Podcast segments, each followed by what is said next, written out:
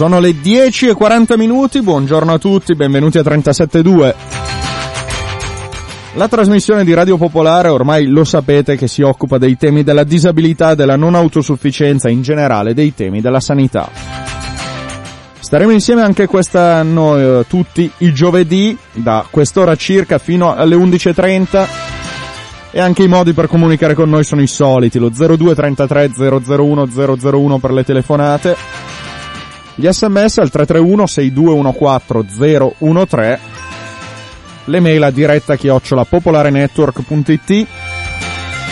In settimana è sempre valido invece il nostro indirizzo personale 372 chiocciolaradiopopolare.it, la mail dove raccogliamo i vostri suggerimenti, le vostre testimonianze, le vostre richieste e proviamo per quello che riusciamo poi a portarle in onda. Oggi pomeriggio, nota di servizio, facciamo la seconda riunione per la stesura del libro bianco sulla sanità lombarda. Il gruppo c'è e quindi dobbiamo solo ringraziare le persone che hanno dato la loro disponibilità per partecipare al progetto, vi terremo informati da queste frequenze. E poi una volta completato il tutto vi diremo anche dove sarà possibile scaricarlo e leggerlo, un lavoro che riteniamo doveroso per tutti i cambiamenti che ci sono già stati e che ci sono in questo momento nella sanità lombarda. Detto questo, come sempre, Vittorio Agnoletto in studio con me. Ciao Vittorio, benvenuto. Buongiorno a tutti. Allora, oggi, beh, di sicuro torniamo su questa delibera regionale, ormai è un nostro cavallo di battaglia, poi di che parliamo? Delibera regionale, la, la, questione della delibera regionale ci accompagnerà fino alla fine di questo ciclo di puntate. Eh, è proprio una campagna che noi vogliamo realizzare per bloccare questa delibera che distruggerebbe completamente il servizio sanitario nazionale in regione Lombardia. Poi facciamo un passo molto lungo e andiamo a parlare di quello che sta accadendo negli Stati Uniti, cioè la decisione di Trump di cancellare l'Obamacare, quella riforma sanitaria limitata che Obama aveva eh, portato avanti e aveva ottenuto. Quali sono le conseguenze? E seguiremo parlando di una patologia un po' particolare, eh, le apnee notturne, l'OSAS, alcune difficoltà di respiro che portano sonnolenza con una serie di conseguenze sociali e se ce la facciamo concluderemo parlando del tumore ovarico. Ma eh, prima di passare all'ordine del giorno una notizia estremamente importante.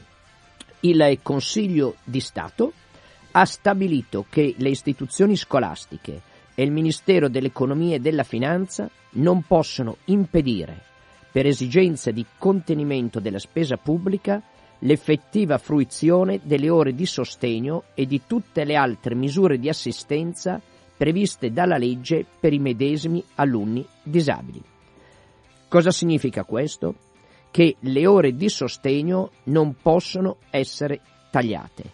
Significa che gli aspetti economici della spesa dello Stato non possono cancellare dei diritti di persone che vivono una condizione di debolezza sociale.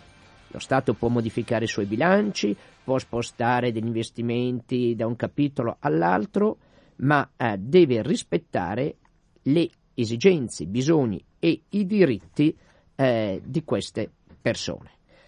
Le associazioni si sono pronunciate ovviamente tutte in modo estremamente positivo. Eh, per esempio, Salvatore Nocera, avvocato e membro dell'Osservatorio sull'inclusione scolastica, dichiara sono lietissimo che anche il Consiglio di Stato si sia adeguato a due sentenze fondamentali della Corte Costituzionale.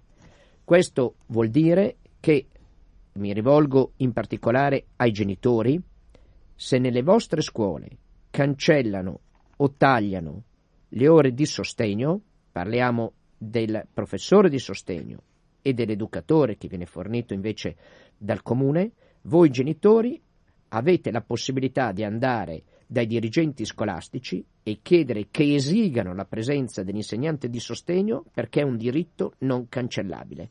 Potete citare Consiglio di Stato e Corte Costituzionale. Una buona notizia, ogni tanto per fortuna riusciamo a dare anche quelle, non è una buona notizia questa delibera regionale con tutte le conseguenze, i cascami che vi stiamo raccontando e vi racconteremo, ci torniamo anche oggi e lo facciamo parlando con uno dei soggetti che è maggiormente interessato da questi cambiamenti, i medici di base. Benvenuto Maurizio Bardi. Ciao, buongiorno a tutti. Buongiorno. Beh, eh, partiamo proprio da qui, insomma, questi benedetti medici di base si ritrovano a subire sostanzialmente un cambiamento molto forte nella loro quotidianità. Ti chiedo un commento intanto generale, poi entriamo nello specifico del, del vostro, eh, diciamo così, eh, della vostra soggettività quotidiana. Certo, certo. Ma intanto bisogna dire che la delibera di gennaio è già stata modificata pesantemente dall'ultima l'ultima delibera uscita settimana scorsa che in pubblicazione adesso. E da un lato è bene perché la prima di gennaio era una cosa estremamente era praticamente una scatola vuota, francamente imbarazzante in, alcune, in alcuni punti per cui lasciava assolutamente immaginare delle cose però senza poi eh, descriverle. Questa nuova stesura è decisamente più dettagliata e ci fa capire un po' meglio dove si va a parare e quindi almeno su, si può ragionare su, su, su, dei dati un po' più concreti.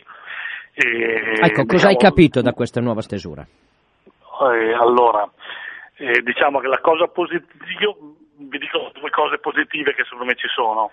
Da un lato nella prima non si faceva minimamente accesso, eh, nessun accenno a condizioni di salute, nel senso a un obiettivo di salute che potesse giustificare uno stravolgimento del servizio sanitario regionale, mentre almeno in questa nuova stesura, in, bene in fondo, ma sono delineati alcuni, eh, alcuni parametri che, servo, che, serviranno se verranno eh, contabilizzati a giudicare come sarà lo stato di salute della popolazione prima e dopo la riforma, quindi già, è già un minimo palettino che ci consentirà di fare delle valutazioni. E l'altra cosa è che in, in tutte queste cose il, il, pazi, il, paziente, l'assistito, veramente non ha più mh, nessun diritto, eh, nonostante quello che si dica del diritto della libertà di scelta, e direi che Quindi questo non è un aspetto meno... positivo, avevi detto tu, no, questo certo, è l'aspetto no, negativo, no. giusto? Ah, no, scusa, questo è un aspetto assolutamente negativo, eh. certo. No, l'altro aspetto positivo, scusa, mi sono perso, è che mh, si tenta di superare il pagamento a prestazione, che questa è una cosa eh, che noi mh, difendiamo eh, da tanto tempo, il fatto che vada superato il pagamento a prestazione, perché questo è un, dire, è un dato che tende a generare più prestazioni indipendentemente dal, dal fatto che, generi, che, questo generi poi salute.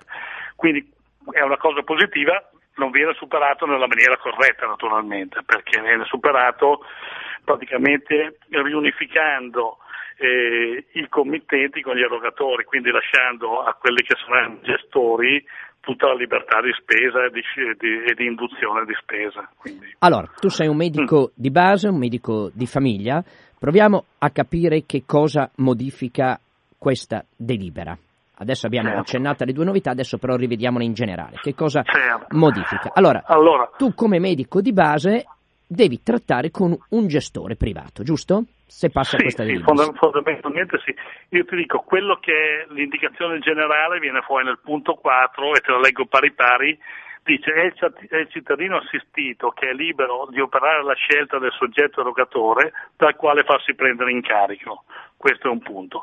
Tale assetto, quindi questa scelta, implica la necessità di ampliare il panorama dei possibili soggetti gestori svolte in precedenza, cioè adesso, dai soli medici di medicina generale. Quindi questa, questa possibilità va ampliata anche ai medici specialisti ed in genere alle strutture erogatrici. Quindi la, la, filosofia è di superare la figura del medico di medicina generale. Questo è quello che... Cioè, in pratica che, venite che cancellati, giusto? Ma è, è, possibile, adesso tutto va, va, va, delineato. Diciamo che i medici, dopodiché il ruolo nella delibera dei medici di medicina generale si può articolare in tre posizioni, cioè i medici possono diventare i gestori dei loro pazienti, eh, i gestori erogatori dei loro, dei, dei loro pazienti eh, però questo possono farlo solo se, eh, se, lavorano all'interno di una società giuridica. Quindi non siamo noi due, tre medici di base, anche di medici di gruppo organizzati, ma ci vuole una struttura estremamente complessa con una macchina burocratica e organizzativa alle spalle decisamente non gestibile da, un, da, da, da, dei medici di base per quanto ben organizzati. Quindi si parla di soggetti giuridici, quindi fondamentalmente le cooperative. Al momento in Lombardia questo eh, riguarda circa un sesto dei medici, che soprattutto di un sindacato della FIMG, che è organizzato in cooperative e che potrebbe gestire come, quindi diventare il gestore dei propri pazienti. Stiamo parlando di un sesto dei medici. Se non sei il gestore, hai due opzioni. Fare il cogestore, quindi partecipare in qualche modo alla, eh, alla gestione della salute del tuo, del tuo, assistito, però con un ruolo estremamente marginale. Quindi diciamo che il, eh, provo a spiegarlo che è un po' complesso. Il, la fascia dei, dei pazienti cronici è divisa in tre gruppi diciamo, nel gruppo meno grave, quelli che hanno una patologia singola, non so, gli ipertesi, i diabetici per capirci, allora lì il cogestore può stilare, può eh, redigere il piano assistenziale individuale, quello che può essere il documento centrale della presa mm. in carico. Invece, e, e questo passa, invece nei, nei, per i cronici con patologie un po' più complesse, il piano viene sempre eh, redatto dal gestore, che non è il medico di base. Il medico di base può fare le proprie osservazioni, ma non necessariamente devono essere presi in considerazione. Ma il, medi- Quindi, il, il gestore mh. può anche non essere un medico. Il gestore, allora, il gestore non è un medico, il gestore non è un medico, si può avvalere, si, si, può, si dovrà avvalere della figura di un medico per gestire la, la, la, diciamo, il caso clinico. Ma com'è possibile che, che il piano assistenziale... non sarà il medico di base in queste condizioni. Ecco, ma allora com'è possibile che il, medico, che il piano assistenziale si incarica un gestore che non è un medico e il quale può eventualmente appoggiarsi al medico di base, ma che competenze ha il gestore? Cioè, cancelliamo... Infatti, ma attenzione, questo però riguarda anche il, il, caso delle cooperative, nel senso che la presa in carico è sempre un, un ente giuridico e questo è uno dei problemi anche per cui è stato sollevato eh, è stato fatto un, un esposto al TAR, un ricorso al TAR, perché il responsabile della salute diventa un ente giuridico, che poi si, si può articolare anche con soggetti ovviamente medici che svolgeranno la fase clinica, però la presa in carico passa da un medico di medicina generale o comunque da un medico a un soggetto giuridico. Questo è uno delle e quindi si spersonalizza il rapporto, si spersonalizza ah. il rapporto tra medico ah. e paziente. Assolutamente, perché uno, diciamo, i, i cardini su cui si fonda la medicina generale sono l'universalità, la diffusione nel territorio, la capillarità e l'accesso facile, libero e gratuito. Questi sono i cardini su cui si ecco, basa, ma... si è sempre basato la medicina del territorio nel nostro paese. E allora voi cosa fareste? Cioè, voi come medici di base, se passa questa delibera e non diventate gestori, perché vuol dire costruire una società, avere certo. migliaia e migliaia di pazienti, essere gestiti sostanzialmente da chi ha poi del capitale da investire, sì, eccetera, che cosa fate? Scomparite? Rimanete... Beh, questo è tutto da vedere. Dico, a proposito della macchina organizzativa, ti dico anche questo, che è previsto che i soggetti gestori possono arrivare a gestire, hanno messo un tetto massimo di 200.000 persone, quindi stiamo parlando di Scusa, numeri... quanti? Capi- 200.000, capisci no. bene di cosa stiamo parlando. Quello è il tetto massimo che hanno messo agli assistiti che possono dare in carico a uno stesso gestore. Cioè, vuol cioè, dire che, darsi, che qui non... Per darsi l'idea di, di, che cosa stiamo parlando. Quindi non c'è più nessun rapporto medico-paziente, rapporto, diventa certo, una grande gestione manageriale per cui ogni persona certo. è un numero e un certo. codice, punto e basta. Probabilmente sì, probabilmente Ecco, sì. scusa, prova a chiarirci un punto, ma se un paziente incarica un gestore per una determinata patologia e la regione quindi gli paga al gestore, non al paziente, certo. i soldi stimati per quella patologia, e poi quel paziente eh, ha un altro problema, sviluppa un'altra patologia oppure cade e si rompe una gamba. E però il gestore ce l'ha in carico per la patologia iniziale. Che succede? Tu come medico di base cosa puoi fare? Nulla. Questo, questo è difficile capire. È difficile e come è difficile Uno capire? Dei... Scusa, è la quotidianità. Uno ha una patologia ma può svilupparne anche un'altra, può ah, avere cioè, un incidente. No, no. È difficile capire cosa succede, nel senso chi, chi fa cosa nel senso che è all'interno di che budget, perché è questo che sfugge. Adesso io sulla parte economica faccio fatica a capire che già di mio lì su, fai conto che su 150 pagine del libro 100 sono tutte cifre economiche eh, per me assolutamente incomprensibili, però chi fa cose è tutto da, da definire. Diciamo che il, eh, da, da, quello che si dice, eh, che si scrive, il medico generale rimane responsabile per quelli che sono i compiti stabiliti dalla Convenzione, quindi noi dovremmo continuare a fare il nostro lavoro esattamente come lo facciamo adesso anche se c'è scritto allo stesso modo che il responsabile delle, delle, patologie croniche diventa il gestore, quindi già queste due cose non stanno insieme, perché se per esempio mettiamo veramente il caso più semplice, l'iperteso, che peraltro ci sono 85 anni ipertesi che stanno meglio dei trentenni, però facciamo finta che siano malati e che siano cronici da assistere. La, la pressione è una cosa che tu puoi fare anche una visita all'anno dal tuo specialista, poi però non è che, che la pressione rimane inchiodata, va aggiustata ogni tanto, va regolata, d'estate vanno magari calati i diuretici, mm. insomma c'è tutta una serie di aggiustamenti che, che vanno fatti nel corso di un, banalmente di un anno solare. Allora chi li fa queste cose qui? Anche questa è una cosa che non si capisce. Quindi sono tante, tante cose ancora che nella pratica vanno, okay. andranno definite. Mm. Abbiamo un'ultima domanda, eh, rispond- ti chiediamo di rispondere anche sinteticamente, però è importante, non vogliamo nascondere la testa eh, sotto la sabbia.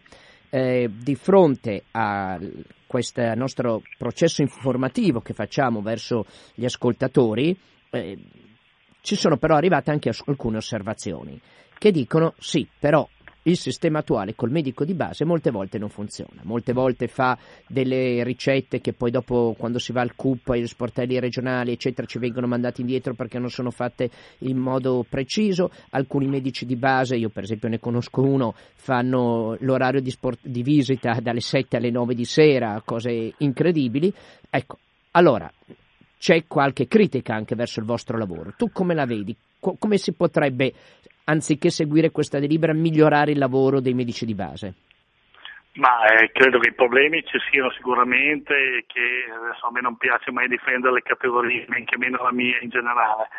Devo dire che all'interno di, un, di quella che è una relazione tra medico e paziente in generale, eh, come in tutte le relazioni, anche in quelle d'amore, le relazioni si fanno in due, per cui eh, sicuramente ci vuole una condivisione di obiettivi che la condivisione di obiettivi sembra facile, tutti vogliamo la salute del paziente, noi i medici perché lavorano meno se il paziente sta bene e il paziente giustamente vuole stare bene spesso ci si scontra su come arrivare a questa salute, all'obiettivo finale, perché oggi viene molto indotto il ragionamento che più cose fai e meglio stai e questo è tutto da dimostrare, quindi uno, uno dei possibili motivi di conflitto può essere questo qui.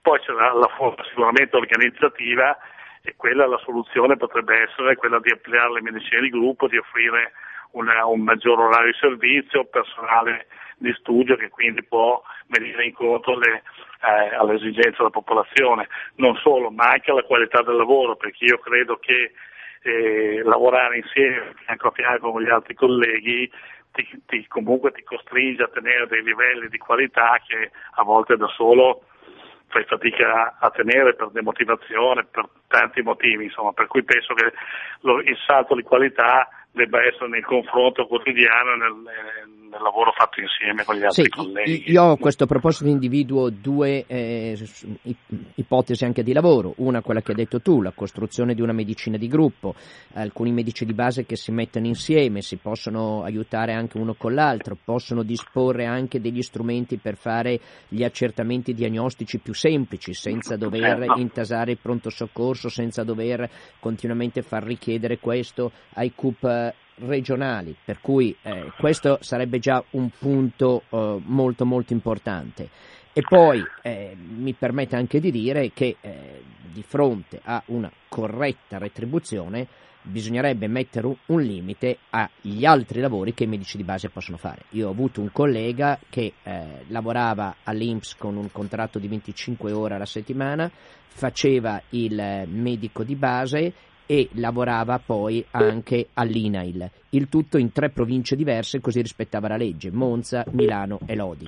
Ecco, eh, dopodiché le visite le faceva tra le 7 e le 9 di sera e certo, sì, sì. forse no, qualche controllo su questi sì, aspetti sarebbe ass- importante. Assolutamente, sono perfettamente d'accordo. L'altro punto che che però va tenuto presente, almeno in realtà come Milano, come nei, nei grossi centri, il medico di base si può cambiare anche tutti i giorni, per cui chiaramente poi eh, perseguiamo chi, chi, lavora male, oggi l'ASA ha tutti gli strumenti per dire sa esattamente quanti sono i miei assistiti che vanno in pronto soccorso, quanti certo. ricoveri fanno, quanto spendo per, per, per, farmaci, quanto spendo per specialistica, quindi io sono valutato se voglio quotidianamente dal, dal, dal servizio, dal, dalla regione. Mauri... Anche i pazienti hanno assolutamente la libertà di scelta che perderanno con questa delibera, perché con questa delibera loro stipuleranno un patto che per un anno li vincola alla, alla, al gestore. Quindi... Ci torneremo. Maurizio Bardi, grazie mille, buona giornata. Grazie, grazie a voi, buon lavoro, saluti. Anche perché Vittorio dobbiamo passare al secondo argomento che abbiamo annunciato in apertura di trasmissione, andiamo oltreoceano, l'Obamacare, l'Obamacare cancellato da, da Donald Trump, lo facciamo con Nicoletta Dentico al telefono con noi, benvenuta, buongiorno e ciao. Buongiorno a voi. Eh, ciao Nicoletta, senti, innanzitutto come ti presentiamo per eh, gli, gli, ascoltatori? Perché tu hai un ruolo importante anche sulla scena del controllo del lavoro delle istituzioni internazionali, per questo che ti abbiamo chiamato. Ma sì, ma, eh, direttrice di Health Innovation in Practice, però è impronunciabile alla radio, quindi insomma diciamo una persona che segue da tempo i temi della salute globale, forse è meglio mettermi così, possiamo, altrimenti diventa troppo complicato. Mm. Possiamo mm. dire anche, usando un termine inglese, che sei un po' un watchdog, quello che viene chiamato un cane da guardia. Sì, vuoi, eh, esatto, ci provo. Sì, è un termine provo. inglese con cui si definiscono quelle associazioni e quelle persone che quotidianamente controllano controllano il lavoro sulla salute delle istituzioni internazionali, danno delle soluzioni, propongono dei documenti e interagiscono. Ecco, in questo quadro eh, noi vorremmo sapere da te cosa sta avvenendo sulla salute negli Stati Uniti, cosa ha fatto Trump o cosa vuol fare, cancellare l'Obamacare, cosa significa concretamente e con quali conseguenze in un certo senso niente di nuovo sotto il fronte occidentale, perché pare che il tema della salute, anche sotto il mandato di Trump, fosse uno dei territori più eh, diciamo, conflittivi e più controversi della politica che un presidente potesse fare. Eh, L'Obamacare ci ha messo molto tempo per essere digerita anche dall'opinione pubblica americana, che inizialmente non è che la o, diciamo, favorisse eh, culturalmente con grande entusiasmo soltanto eh, nel 2013 solo il 33% della popolazione era favorevole all'Obamacare, invece oggi, secondo la, il centro di studio Kaiser Foundation, è il 48% della popolazione che eh, è molto preoccupata per lo smantellamento di questa eh, normativa da parte eh, di Trump. Eh, L'Obamacare sostanzialmente voleva lavorare sulla riduzione della spesa sanitaria americana. in America c'è un sistema sanitario assolutamente costoso e inefficiente. Il, circa tra il 17 e il 18% del PIL va in spese sanitarie e eh, prima che Obama introducesse l'Obamacare 47 milioni di americani erano esclusi dal sistema sanitario. Grazie all'Obamacare 20 milioni di cittadini americani sono riusciti a rientrare attraverso un sistema assicurativo eh, fi- finanziato con i sussidi statali, sono riusciti a rientrare nel sistema appunto sanitario. Trump trumpets che vuole fare? Vuole abolire questo concetto dell'obbligatorietà di un'assicurazione sanitaria eh, che ritiene troppo costosa, eh, soprattutto ritiene che non aiuti eh, il mercato delle assicurazioni, dei premi assicurativi. inoltre vuole eh, ridurre eh, i programmi statali di garanzia di copertura sanitaria per le popolazioni più eh, povere eh, che invece hanno largamente dell'Obamacare. Eh, circa la metà delle persone, di questi 20 milioni che abbiamo citato precedentemente, sono persone, soprattutto nelle province come il Kentucky, quelle più vulnerabili, sono persone che hanno avuto la copertura di Medicaid, che è un programma pubblico, di eh, ausilio, appunto di, di, di, di protezione eh, sanitaria per le persone che non possono permettersi neppure eh, la, la, l'assicurazione. Eh, eh, scusa, Nicoletta, che... scusa Nicoletta, provo un attimo solo a, a sintetizzare e vedere se eh, riusciamo a comprendere bene. precedentemente il sistema che esisteva negli Stati Uniti era sostanzialmente un sistema fondato sulle assicurazioni private, in gran parte legata al luogo di lavoro. Obama ha inserito, dicevi, ci dicevi, 20 milioni di persone nel servizio sanitario attraverso una forma di assicurazione pubblica o comunque sostenuta dal pubblico, rivolta soprattutto alle fasce di popolazione più debole. E Trump vuole cancellare questo, è così? In realtà il sistema di, assicurazione, di assicurazione voluto dall'Obamacare erano, era per tutte quelle persone che non avessero la possibilità economica di avere un'assicurazione sanitaria individuale e per tutti coloro che non potessero eh, attraverso il loro impiego avere la stessa copertura, quindi per i disoccupati per esempio e per le persone che attraverso lavori informali non avevano tale copertura. E tutti dovevano assicurarsi, era obbligatoria l'assicurazione e chi non si assicurava con i sussidi statali veniva in qualche modo penalizzato. Tutto questo scompare. Scusa, scusa, e come mai ci dicevi che 20 milioni sono rimasti comunque fuori anche dall'Obamacare senza assistenza sanitaria? Perché no, eh, co, co, no, l'Obamacare ha esteso, ha coperto 20 milioni di persone, sì. perché oltre ad esserci questo sistema assicurativo eh, obbligatorio di cui abbiamo parlato prima, c'era anche un ampliamento del programma pubblico non assicurativo privativo ma pubblico di Medicaid che copriva le persone più povere, in assoluto quelli meno abbienti, ok? Oggi con la legge che Trump sta cercando appunto pesantemente di far passare, è già passata al congresso, ora ci sarà il passaggio del Senato, si vuole ridurre il Medicaid, quindi verrà ristretta quel programma pubblico di copertura sanitaria per le persone meno abbienti e per quanto riguarda il sistema assicurativo, quello non sarà più obbligatorio, eh, e soprattutto si, non ci saranno più i sussidi statali alla, eh, al sistema assicurativo, ci sarà tutto un sistema di ehm, diciamo, crediti d'imposta che verranno garantiti persona per persona in maniera diciamo, eh, individualizzata a seconda dell'età che la persona ha, del suo stato di salute, del suo reddito.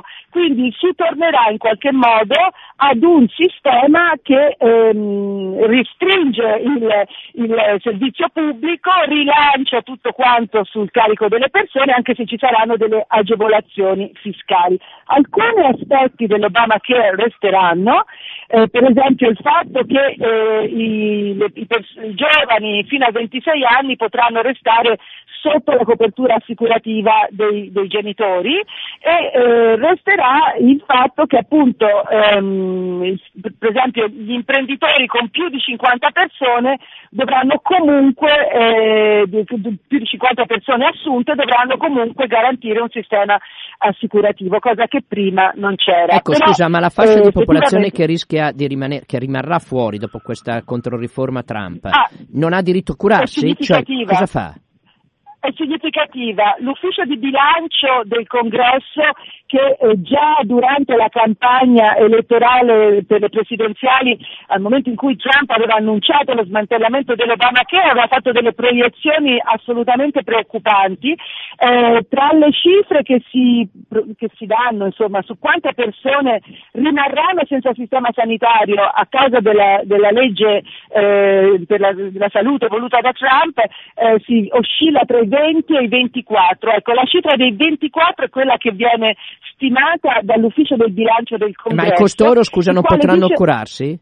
Non potranno curarsi queste costoro persone? Si ritroveranno, costoro si ritroveranno esclusi dal sistema sanitario come ci si ritrovavano prima dell'Obamacare. Non ci dimentichiamo che Obama aveva voluto questa legge sulla salute proprio perché c'erano 47 milioni di persone negli Stati Uniti che nonostante le spese enormi erano fuori dal servizio sanitario. Sì, certo, eh, questo è uno dei problemi più eh, marcati, più anche paradossali della inefficacia, dell'inefficienza, della impostazione filosofica proprio del sistema sanitario che c'è in America e che eh, purtroppo torna con questa, questa legge eh, che Trump sta spingendo si parla di riduzione eh, del, del budget sanitario, in realtà così non è, anzi sempre l'ufficio di bilancio del congresso eh, dice che effettivamente eh, ci sarà un incremento della spesa per, per, la salute in prospettiva entro il 2025 e prevede che entro lo stesso, lo stesso anno, cioè entro il 2025, non più saranno 24, nell'immediato saranno 24 milioni le persone fuori dal sistema, ma entro il 2025 calcola l'ufficio saranno 52 milioni le persone fuori dal sistema ecco, sanitario, quindi la giungla sanitaria. Un'ultima domanda, eh, se tu ne sei informata, ma negli Stati Uniti, al di là della contestazione dei democratici, ma si stanno organizzando, ci sono movimenti, gruppi che contestano questa controriforma concretamente sui territori eh, oppure eh, aspettano che la scure del destino li colpisca? No, c'è una grandissima mobilitazione negli Stati Uniti, eh, non soltanto negli stati più poveri appunto come quelli del sud, come il Kentucky, ma c'è una grandissima mobilitazione in tutti gli Stati Uniti. Gli americani, come dicevo prima, hanno aumentato la percentuale di gradimento rispetto all'Obamacare, cominciano a capire gli effetti benefici di questa norma che Obama ha tentato di introdurre e c'è particolarmente una mobilitazione delle persone che sono o pazienti eh, che soffrono di una qualche forma di tumore o che hanno familiari che soffrono di tumore perché noi sappiamo benissimo che gli anticancerogeni sono eh, dei trattamenti assolutamente costosi in tutto il mondo.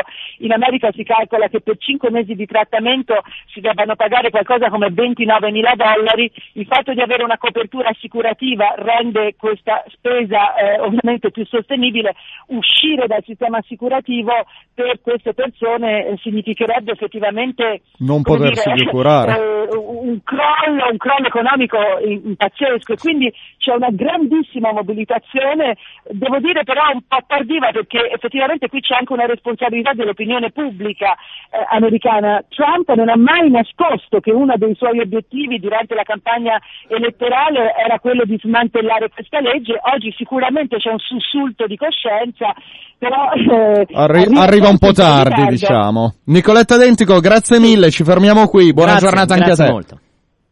Grazie a voi.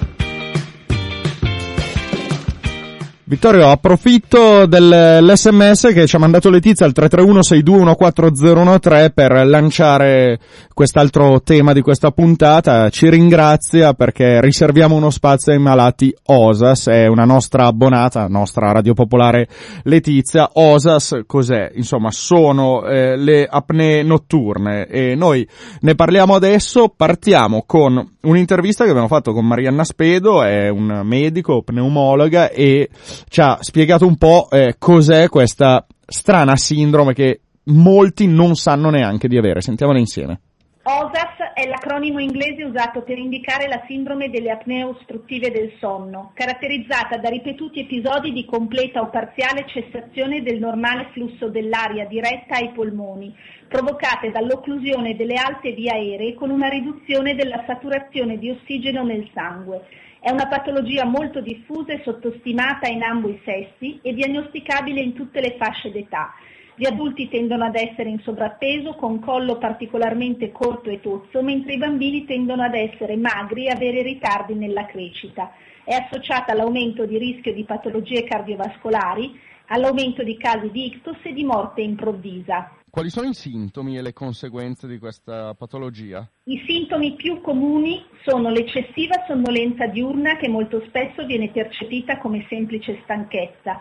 La sonnolenza è dovuta ad un peggioramento della qualità del sonno e ad essa possono essere correlate la cefalea, l'irritabilità, la fatica a concentrarsi. In genere è il partner a segnalare il problema infastidito dal russamento importante ed abituale alternato a pause respiratorie. Poi c'è una condizione di sovrappeso ed obesità e le anomalie nasofaringee che riducono il calibro delle vie respiratorie superiori, tra cui l'ipertrofia tonsillare in età pediatrica e le innumerevoli forme di deviazione del setto nasale. Inoltre va segnalato l'eccesso di fumo da evitare, l'utilizzo di sedativi e l'abuso di alcol. Per quanto riguarda la diagnosi, come si può diagnosticare appunto questa patologia? L'esame fondamentale per una corretta diagnosi è costituito dalla polisonnografia, un'indagine che viene effettuata al letto del paziente monitorando la quantità di apnee nel sonno nell'ora. Se inferiore a 5 è considerato nella norma, tra 5 e 15 molto lieve, tra 15 e 30 moderato e uguale o superiore ai 30 e 20 severo. Esistono delle terapie per eh, questa patologia? Insomma, cosa può, cosa dovrebbe fare un cittadino che ce l'ha? Alcune misure comportamentali possono essere da sole considerate una vera e propria terapia della OSAS. Il dimagramento, anche solo del 10% del peso corporeo, può migliorare in maniera clinicamente significativa l'indice di apnea e ipopnea. Alcuni trovano beneficio nel modificare semplicemente il decubito a letto dalla posizione supina a quella laterale. Inoltre è molto utile una corretta igiene del sonno per permettere un riposato sonno notturno. A queste si deve associare, secondo indicazione specialistica, l'uso del CPAP, che è un ventilatore a pressione positiva continua erogata attraverso una maschera facciale. Anche un trattamento chirurgico e o farmacologico, qualora indicato, è sempre associato all'uso della CPAP. Per quanto riguarda l'invalidità civile, cosa si può fare? Chiunque abbia avuto l'indicazione terapeutica all'uso della CPAP può fare domanda di invalidità civile, a cui solitamente viene corrisposto un 34-35% necessario per lo sgravio fiscale all'acquisto del ventilatore. La sindrome delle apnee notturne ha riscontrato molto interesse in ambito sociale e lavorativo, quale causa o con causa di incidenti stradali e lavorativi. Per questo, con il decreto attuativo del Ministero della Salute del febbraio 2016, l'Italia si è adeguata alle direttive dell'Unione Europea europea che disciplina il rilascio ed il rinnovo delle patenti di guida. Ecco qui eh, Marianna Spedo che ci ha spiegato l'OSAS, la sindrome OSAS, eh, ossia questa apnea notturna, come diceva anche lei, a volte ci sono, anzi, ci sono molti pa- pazienti o comunque eh, persone che hanno questa sindrome che non lo sanno e ci ha spiegato il eh, perché. Do il benvenuto ad Enrico Brunello al telefono con noi, buongiorno e benvenuto.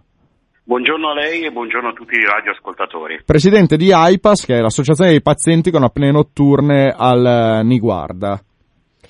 Esattamente, è l'associazione italiana pazienti con apnee del sonno Onlus e la nostra sede operativa centrale è presso l'ospedale di Niguarda. Abbiamo un ufficio qua. Oh. Benissimo, buongiorno. Allora, quante sono le persone più o meno coinvolte da questa sindrome in Italia e quanti sono consapevoli di averla?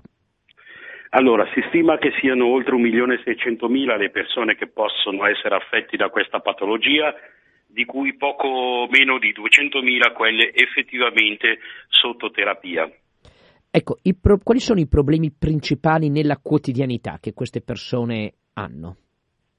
A lungo andare, quindi si parla di qualche tempo dall'insorgere dei primi sintomi, eh, si possono sviluppare dei problemi al risveglio, quali sono la cefalea oppure durante la notte il doversi alzare più volte per, eh, per urinare, una maggiore sudorazione notturna, la cefalea al mattino è possibile, una stanchezza che ci segue durante tutta la giornata lavorativa o comunque tutta la giornata eh, della singola persona, eh, difficoltà di concentrazione fino a problemi che vanno a riguardare la sfera sessuale con eh, la possibilità di arrivare all'impotenza totale per gli uomini e alla perdita della libido femminile, nonché naturalmente, come ha detto la dottoressa prima, tutte le varie com- eh, comorbidità che possono nascere a livello cerebro e cardiovascolare. Ecco, se precisiamo che quando parliamo delle OSAS, cioè della sindrome delle apnee notturne, parliamo anche di gradi diversi di questa patologia, perché altrimenti magari chi ci ascolta pensa che chiunque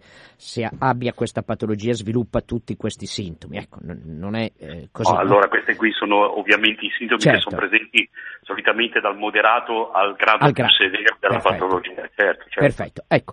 Eh, però nella vita quotidiana intendo dire, per esempio, sulla questione guida, patente, che cosa accade? Qual è la situazione attuale? Allora, noi siamo tra i firmatari o comunque tra coloro che hanno aiutato a eh, mettere insieme il decreto legge e il decreto attuativo. Eh, ci si è concentrati come preoccupazione giusta, tra le altre cose, dell'Unione Europea sul discorso della sicurezza stradale per tutti. È poco ma sicuro che chiunque guidi soprattutto per lavoro, ore e ore al volante, dietro il volante di un qualsiasi tipo di automezzo, vada già incontro da solo a una specie di eh, addormentamento. Questo viene eh, decuplicato, si può dire, in maniera sempre più esponenziale quando sotto o dietro le spalle c'è un problema di eh, sonno eh, malato. Mm. Diciamo che questa patologia crea una situazione di sonno malato perché è un sonno disturbato, quindi non è riposante, quindi non ci tiene in forma e eh, avere un'attività che è monotono, quindi proprio nel senso il tono costante della guida, per esempio a 80-90 km all'ora per ore e ore, comporta l'aumento del rischio di un colpo di sonno. Ecco, cosa, la situazione attuale qual è sulla patente? Allora, la situazione attuale è questa. Esiste questa normativa che dice chiaro e tonto che a seconda di, eh, della certificazione medica presentata, che va assolutamente eh, preparata e compilata dal medico specialista di struttura pubblica. Se ci si sente o se ci si vede chiamati da una commissione medico-legale per le patenti, eh, a seconda della condizione fisica che, che, si presenta in quel momento, può esserci per le patenti del gruppo 1 che sono la A e la B, la riduzione di validità temporale a tre anni della patente, mentre per tutte le patenti professionali in determinati casi si arriva a un anno solo di validità. La cosa importante mi sembra essere consapevoli di avere questo disturbo eh, perché in questo modo ci si può intervenire, cioè si può avere la CPAP, cioè quindi questo respiratore che ci aiuta a respirare di notte, eh, tra l'altro si può chiedere l'invalidità che con la percentuale, come diceva la mia collega, del 35% permette di avere questi strumenti senza dover eh, spendere eh, cifre ingenti e ci aiuta anche con uno specialista a cercare di regolare il nostro sonno in modo da avere meno episodi di sonnolenza durante il giorno. L'importante però è essere consapevoli della propria condizione clinica, è così? Eh, non l'ho sentita adesso, le ultime parole. Scusi. Dico, l'importante è essere consapevoli della propria condizione clinica per poter poi accedere appunto al CPAP, per poter accedere a uno specialista che ti aiuta ad avere un sonno regolare e quindi ad avere meno episodi di sonnolenza durante la giornata. Sì, allora il primo pensiero che vale per tutti indistintamente è il fatto che eh, il cittadino medio italiano dovrebbe cambiare il suo modo di pensare e cominciare a considerare il solo russare come un problema respiratorio del sonno. Eh, il grado eh, più severo appunto è l'apnea, quindi gli arresti di respiro che intervengono durante la notte mm. e questo non significa assolutamente che si sta bene. Eh, per quanto riguarda tutto il resto, è vero, esiste questa possibilità di ottenere attraverso una percentuale di invalidità civile eh, tutti gli ausili incomodato d'uso, così come esistono altre possibili terapie, ma soprattutto una cosa che è importante e che ci tengo assolutamente a dire oggi è che nessuno pensi che eh, eseguendo esami, acquisto di ventilatori, tutto per via privata, che si sia sollevati dal non de- denunciare la propria situazione di OSAS al momento del rinnovo o del rilascio di un permesso di guida. Certo, Enrico Brunello, ci fermiamo qui, la ringraziamo moltissimo. Grazie a voi, buona giornata. Grazie e nel frattempo rispondo a una domanda che eh, ci arriva, ci sono esami specifici per capire questa patologia? Eh, sì, il eh, gold standard, cioè lo, l'esame principale per la diagnosi delle sindrome dell'apnea ostruttive del sonno, è rappresentato dalla polisonnografia.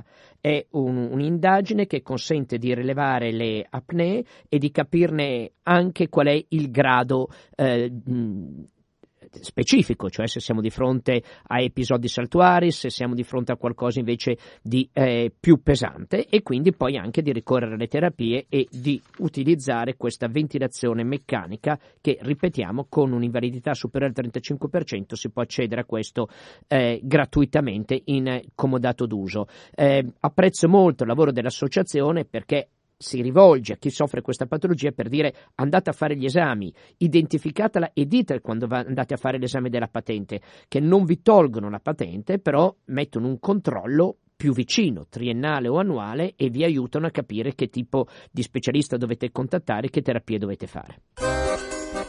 Ultimi tre minuti di trasmissione, ma siamo anche, Vittorio, una trasmissione eh, legata al territorio. Andiamo a parlare di un compleanno importante, i 25 anni della cooperativa Milagro, una cooperativa che appunto da un quarto di secolo lavora nella zona nord-est di Milano, quella cosiddetta martesana. Benvenuta Rossana Andreoni, buongiorno. Buongiorno a tutti. Che eh, della cooperativa Milagro è responsabile dell'area pedagogica. Sì. Allora, eh, 25 anni di cooperativa Milagro, per i nostri ascoltatori che non la conoscono, ci racconta brevemente chi è e cosa fa Milagro.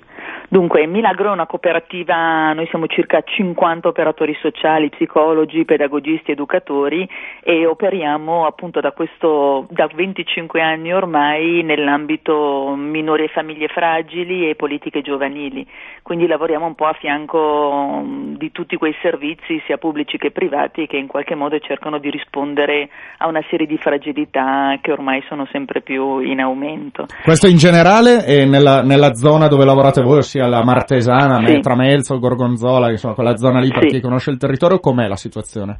Eh, la situazione, come dire, rispetto alle famiglie ormai è sempre più diffuso questo problema di fragilità che sono non solo circostanziate ma anche ormai proprio generalizzate alla maggior parte, a molte, molte famiglie del territorio. Quindi occuparsi, dire, di fragilità significa proprio rivisitare tutte le mappe relazionali che ci sono su questi territori per capire anche come contribuire anche come comunità, non solo come servizi specialistici o professionisti per poter far fronte ormai a questa diffusione di problemi sociali che le famiglie in qualche modo si devono fare carico. In un momento in cui eh, le amministrazioni comunali con cui necessariamente dovete lavorare con i servizi sì. sociali hanno sempre meno fondi, è cambiato di molto le, le, il, lo scenario, il panorama? Sì, il panorama è cambiato di molto e devo dire che non è solo una questione dire, di investimenti ridotti o di risorse ridotte, proprio questo spinge a provare a ragionare diversamente su cosa significa prendersi in carico i problemi sociali, oltre al fatto che ci sono tutta una serie di ridistribuzioni e di riassetti a livelli territoriali che a volte rischiano di frazionare ulteriormente o come dire, non riuscire ad essere così prossimali sui territori, che è un po' anche la nostra caratteristica. Noi lavoriamo da 25 anni su quel territorio, per noi costruire relazioni significative significa anche provare ad essere molto prossimari ai problemi che sorgono eh, nei contesti. Insomma. Rossana Andreoni, per parlare di questo e di molto altro e per festeggiare appunto i 25 anni della cooperativa Milagro, l'appuntamento è settimana prossima, mercoledì alle 17 maggio a Gorgonzola, sì. Sala Argenza, durante tutta la mattinata invitiamo i nostri ascoltatori e le ascoltatrici a venire lì a trovarvi per approfondire di più i, i temi e quello che fate. Grazie Grazie mille, buona giornata, Grazie buon lavoro. Grazie a voi, vi aspettiamo. Buona giornata. Perché anche oggi è finita quest'ora in vostra compagnia di 37.2. Vittorio, oggi pomeriggio facciamo eh, la seconda riunione per il libro bianco e noi con gli ascoltatori e le ascoltatrici ci sentiamo giovedì prossimo. Arrivederci.